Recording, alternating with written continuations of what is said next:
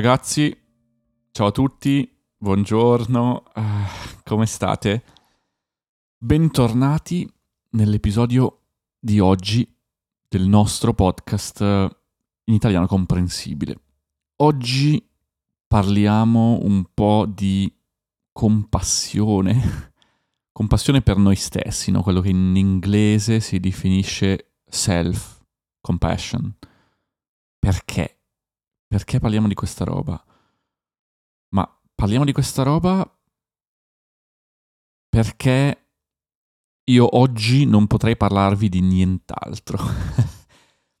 Ovvero, mi trovo a Varsavia e dopo il Polyglot Gathering, che è una conferenza, diciamo, per mm, poliglotti, ma in realtà non solo, è una conferenza per tutte le persone che amano le lingue straniere, sto passando qualche giorno a Varsavia e oggi sulla mia lista incredibile, infinita di cose da fare, avevo, vediamo un po', sto prendendo il mio telefono, allora, volevo studiare per l'esame di project management, poi organizzare dei video per il canale su YouTube, registrare quattro episodi del podcast, poi avrei avuto una call con un amico e poi una sessione di coaching e poi mandare alcuni feedback a, ad alcune persone per il coaching e mandare alcune email importanti che avevo da mandare per il mio lavoro um, come project manager. E una riunione, scusate, una riunione anche come project manager um, con alcuni clienti in Sud America. Che cosa è successo? In realtà, ma è successo in realtà che uh, dovevo fare check-in nel nuovo Airbnb perché mm, farò qualche giorno qui a Varsavia ci ho messo quasi mezz'ora per capire dove stavano nascoste le chiavi per entrare nel, nell'appartamento perché sapete che molto spesso negli Airbnb c'è quello che chiamano il self check-in, quindi tu arrivi, non c'è il proprietario o la proprietaria di casa, ma fai il check-in da solo, ti lasciano le chiavi in una scatola, in un box, te le nascondono sotto lo zerbino lo zerbino, ragazzi, è quella cosa, quel tappeto che c'è davanti alla casa, no? Quando entri in casa, prima di entrare in casa, pulisci i piedi sullo zerbino, no? E uno nasconde le chiavi sotto allo zerbino. Ecco, ci ho messo una vita e mezza a trovare le chiavi, no? Una vita o una vita e mezza vuol dire che ci ho messo tanto tempo, no? È un'espressione idiomatica carina che potete usare con i vostri amici italiani. Dovevo fare una cosa, ma ci ho messo una vita a farla, vuol dire ci ho messo tanto tempo. Mi ci è voluto molto tempo. Io mi sto bevendo, come al solito, il mio mate. Oramai mi sono abituato. e niente, quindi ci ho messo un sacco di tempo per entrare in casa e poi quando sono entrato in casa mi sono detto, Simo, sai che c'è? Sono un po' stanco, vado un attimo a dormire, mi faccio una siesta di una mezz'ora e eh, in realtà ero davvero molto stanco, ho dormito due ore e mezza e poi comunque sono rimasto un po' stanco per il resto della giornata. Adesso sono le 6 e un quarto, quindi la giornata bah, più o meno è finita, la giornata lavorativa.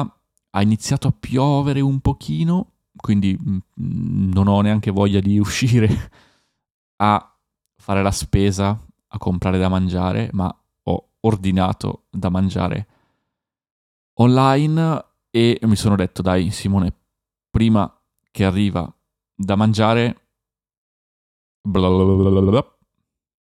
Prima che arrivi, avevo sbagliato il congiuntivo, Andrea, tagliami. Blablabla.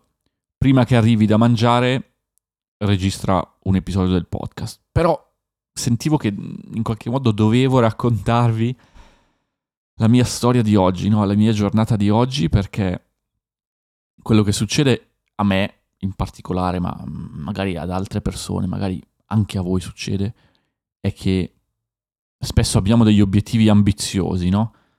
Vogliamo fare tante cose, vogliamo fare un sacco di cose diverse, vogliamo magari lavorare, studiare, fare sport, abbiamo 100.000 progetti e ogni tanto però uh, succede qualcosa nella vita, qualcosa di esterno, magari qualcosa che non possiamo controllare, no? Uh, un evento esterno, magari ci ammaliamo, magari viene a mancare una persona cara, magari, non lo so, qualunque cosa che può essere esterna o relazionata alla nostra salute, no? E non riusciamo a fare quello che volevamo fare, no?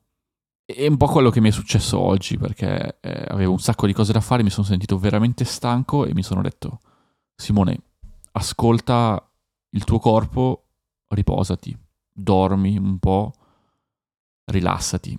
Credo che troppo spesso ci prendiamo cura di noi stessi quando in realtà siamo stanchi e quando ne abbiamo davvero bisogno, no? E quando invece stiamo bene facciamo qualunque cosa e magari ogni tanto esageriamo, no? Facciamo un po' troppo e poi, poi arriva il momento in cui sbam ci sentiamo davvero stanchi, siamo in italiano diciamo siamo distrutti, no? Um, che vuol dire essere molto stanchi. Il verbo distruggere significa rompere una cosa ma in italiano se una persona è molto stanca dice sono davvero distrutto, sono distrutto, no? Vuol dire essere appunto molto stanchi. Sono davvero... Prendetevi il mate anche voi ragazzi, sto promuovendo il mate worldwide.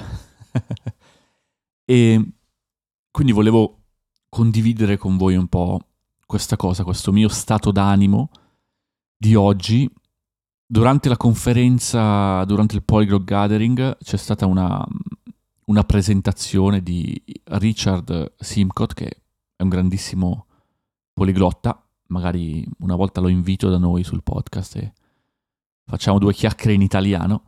E lui appunto ha raccontato veramente una storia simile, no? Lui ha raccontato il fatto che voleva studiare le lingue, stava studiando l'ucraino e a un certo punto però ha avuto un, diciamo, un, un incidente e um, quindi ha dovuto rallentare, ha dovuto smettere di studiare perché non stava bene, no?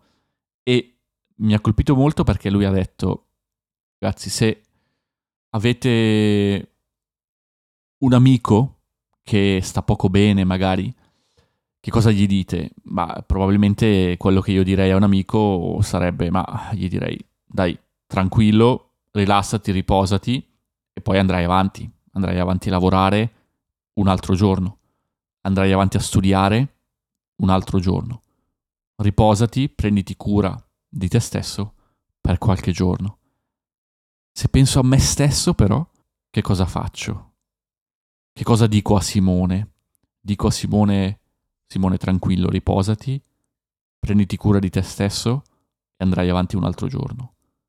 Oppure dico a Simone, no Simone, vai, studia, lavora, fai, anche se sei stanco, continua, spingi di più, vai avanti ancora, devi fare di più.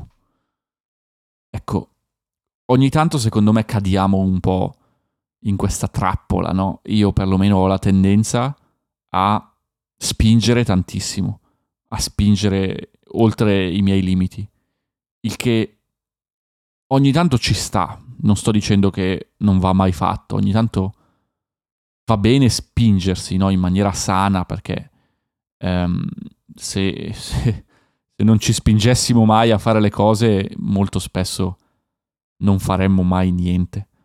Però è anche vero che non dobbiamo sentirci in colpa se, se per una volta siamo stanchi vogliamo riposarci, vogliamo rilassarci. Ascoltiamo il nostro corpo e siamo compassionevoli nei confronti di noi stessi, ragazzi.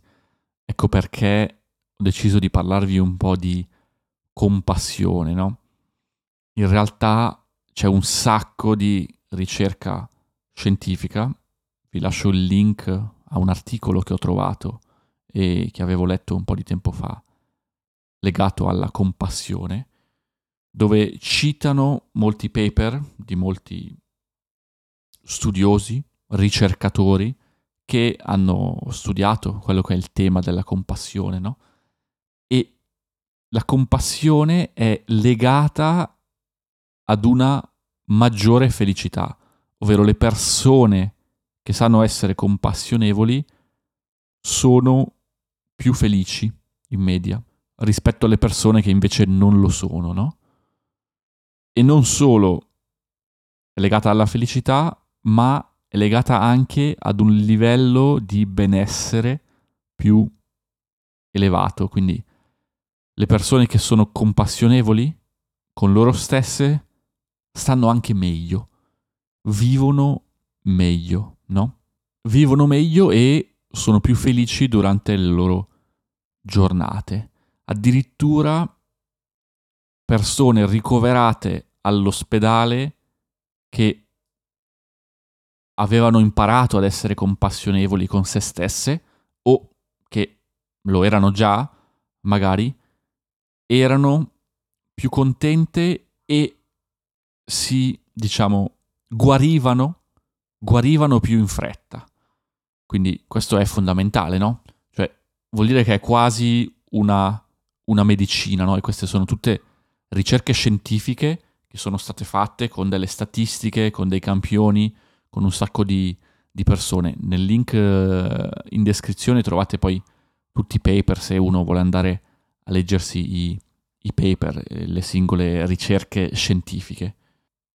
Addirittura vale anche dall'altro lato, no? dal lato opposto. Dicono che negli ospedali se gli infermieri, i dottori, il personale è compassionevole nei confronti dei pazienti, i pazienti sono meno stressati, sono più tranquilli, sono più calmi. Ovviamente essere più calmo aiuta a guarire più rapidamente, a vivere meglio. Ragazzi, il rumore che avete sentito era il cibo, è arrivato da mangiare. Uh. e io sono contentissimo, quindi scusate eh, la piccola interruzione che in realtà sarà tagliata, quindi non la sentite l'interruzione nel podcast, ma sono andato a prendere da mangiare, quindi il cibo sarà la mia ricompensa per essere riuscito a registrare almeno un episodio del, del podcast.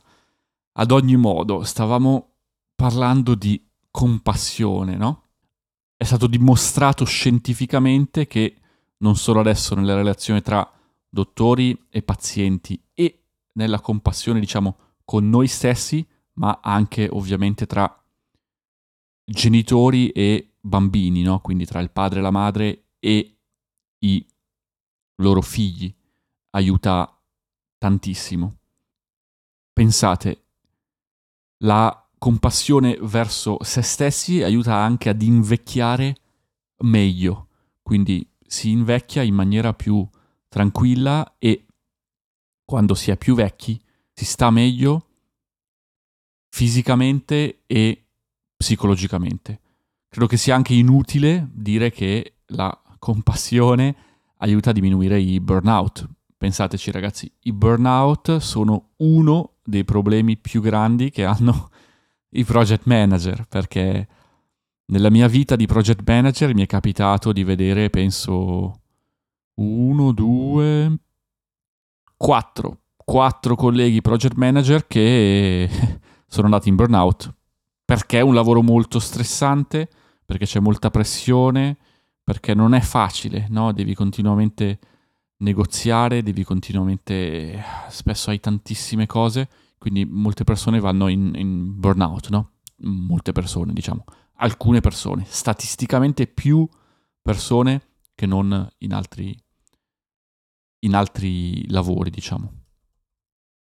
Volevo anche darvi, la cerchiamo adesso su Google, una definizione un po' più, diciamo, ufficiale di compassione, no? Rispetto alla, alla definizione che magari posso darvi. La parola viene dal latino, ovviamente compassio, compassionis, no? Che viene da compati, compatire.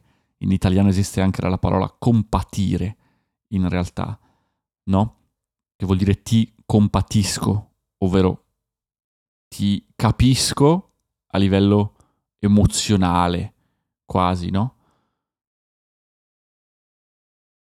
Ed è una specie di, diciamo, sentimento di pietà verso chi è infelice. Questa è la definizione che ci dà la Treccani, perlomeno, che è, che è uno dei dizionari italiani della lingua italiana. È il dizionario a cui io faccio riferimento di solito. No? Dice sentimento di pietà verso chi è infelice, verso i suoi dolori, le sue disgrazie, i suoi difetti.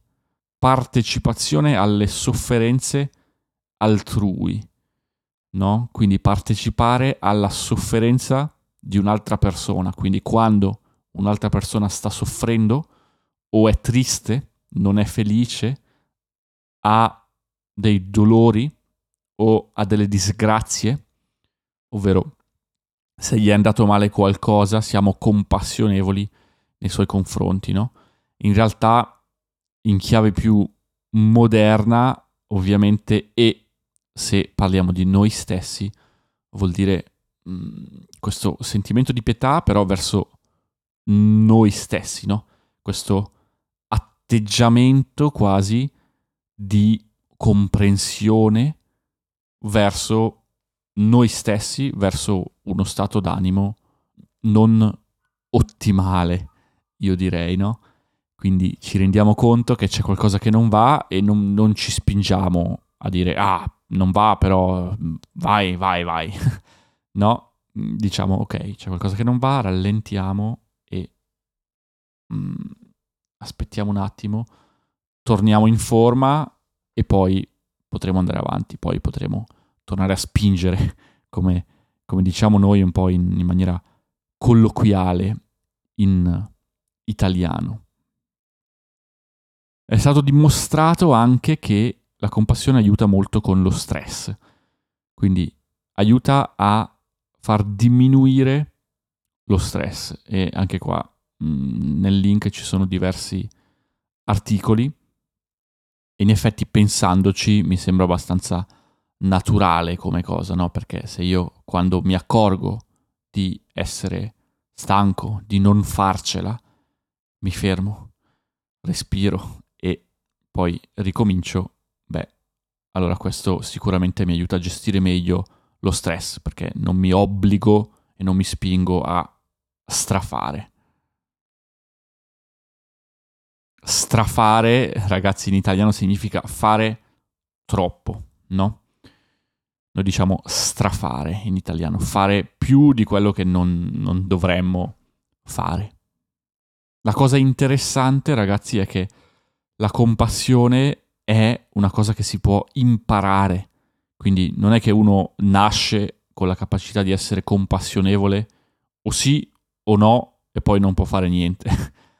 Ma come tutte le abilità, come tutte le capacità, è una cosa che si può imparare con il tempo. Bisogna essere consci, bisogna essere consapevoli e si può imparare. Io probabilmente qualche anno fa non mi sarei fermato, mm, non, non, mi sarei messo a dormire per due o tre ore, ma mi sarei bevuto due o tre caffè e avrei continuato a lavorare. E, e probabilmente a livello fisico questo mi avrebbe portato a essere ancora più stanco dopo due o tre giorni e, e sarei collassato magari il, il, weekend o magari sarei arrivato ad avere la febbre. Ehm, tra qualche giorno per la stanchezza. Ho imparato con il tempo che è importante invece fermarsi e ascoltare il nostro corpo, ragazzi. Il nostro corpo ci manda dei segnali di solito, no? Quando è stanco, mm, ce ne accorgiamo se impariamo ad ascoltarlo. E soprattutto dobbiamo evitare di, di giudicarci, no? Perché se iniziamo a dire, ah Simone però sei scarso, sei debole perché non sei riuscito a fare quello che volevi, questo non ci aiuta, ovviamente, no? E non ci aiuta neanche confrontarci con le altre persone, con quello che fanno gli altri, no? È una trappola, è un problema no? che abbiamo spesso, quello di confrontarci. Ah Simone, però tu sei qui stanco che dormi, ma c'è quest'altra persona che invece sta facendo tutte eh, le sue cose, sta facendo un sacco di cose perché tu stai facendo così. No, ecco, questo non ci aiuta. Pensiamo a noi stessi, pensiamo a come stiamo e pensiamo e cerchiamo di stare bene. Dobbiamo essere in qualche modo un po' gentili con, con noi stessi, no? Quindi mm, cerchiamo di essere gentili e comprensivi anche con noi stessi. Non si può sempre strafare, non si può sempre dare il 200%. Ecco perché per me era importante parlare di questa cosa nell'episodio di oggi, ragazzi. Perché spero che con, con il mio esempio magari c'è qualcun altro che è nella mia situazione, magari c'è qualcun altro che come me vuole sempre spingere, vuole sempre andare avanti e fare 100 cose, ma ogni tanto, ragazzi, rallentiamo e a lungo andare, a lungo termine, ovvero negli anni, eh, avremo fatto la scelta giusta. Secondo me è molto importante quello che è trovare un equilibrio in generale nella vita, no? È una cosa che mi raccontava anche Stefano. Abbiamo fatto l'intervista con Stefano, credo che sia l'episodio non mi ricordo, 34, 35 del um, podcast. Stefano, che è un altro grande poliglotta che ammiro molto, e lui dice sempre, ragazzi, sì, va bene studiare, andare avanti, fare, ma con equilibrio, cerchiamo di fare le cose in maniera equilibrata, che vuol dire che se passiamo un giorno con la famiglia e ci dimentichiamo di studiare, va bene, cioè va benissimo ragazzi, ok? Non ho studiato l'italiano per un giorno. Ok, va bene, non succede niente. Studierò domani. Ecco, quindi impariamo un po' questa cosa. Io, io dico impariamo perché sono io il primo che secondo me deve imparare questa cosa. Mm, spero, spero diciamo di essere sulla buona strada, ragazzi. Vi ringrazio per avermi ascoltato fino a qui. Vi mando un abbraccio gigante, ragazzi, perché siete veramente il top. Grazie ancora e io adesso vado a mangiare, ragazzi. Ciao a tutti, un abbraccio grande e un saluto da Varsavia.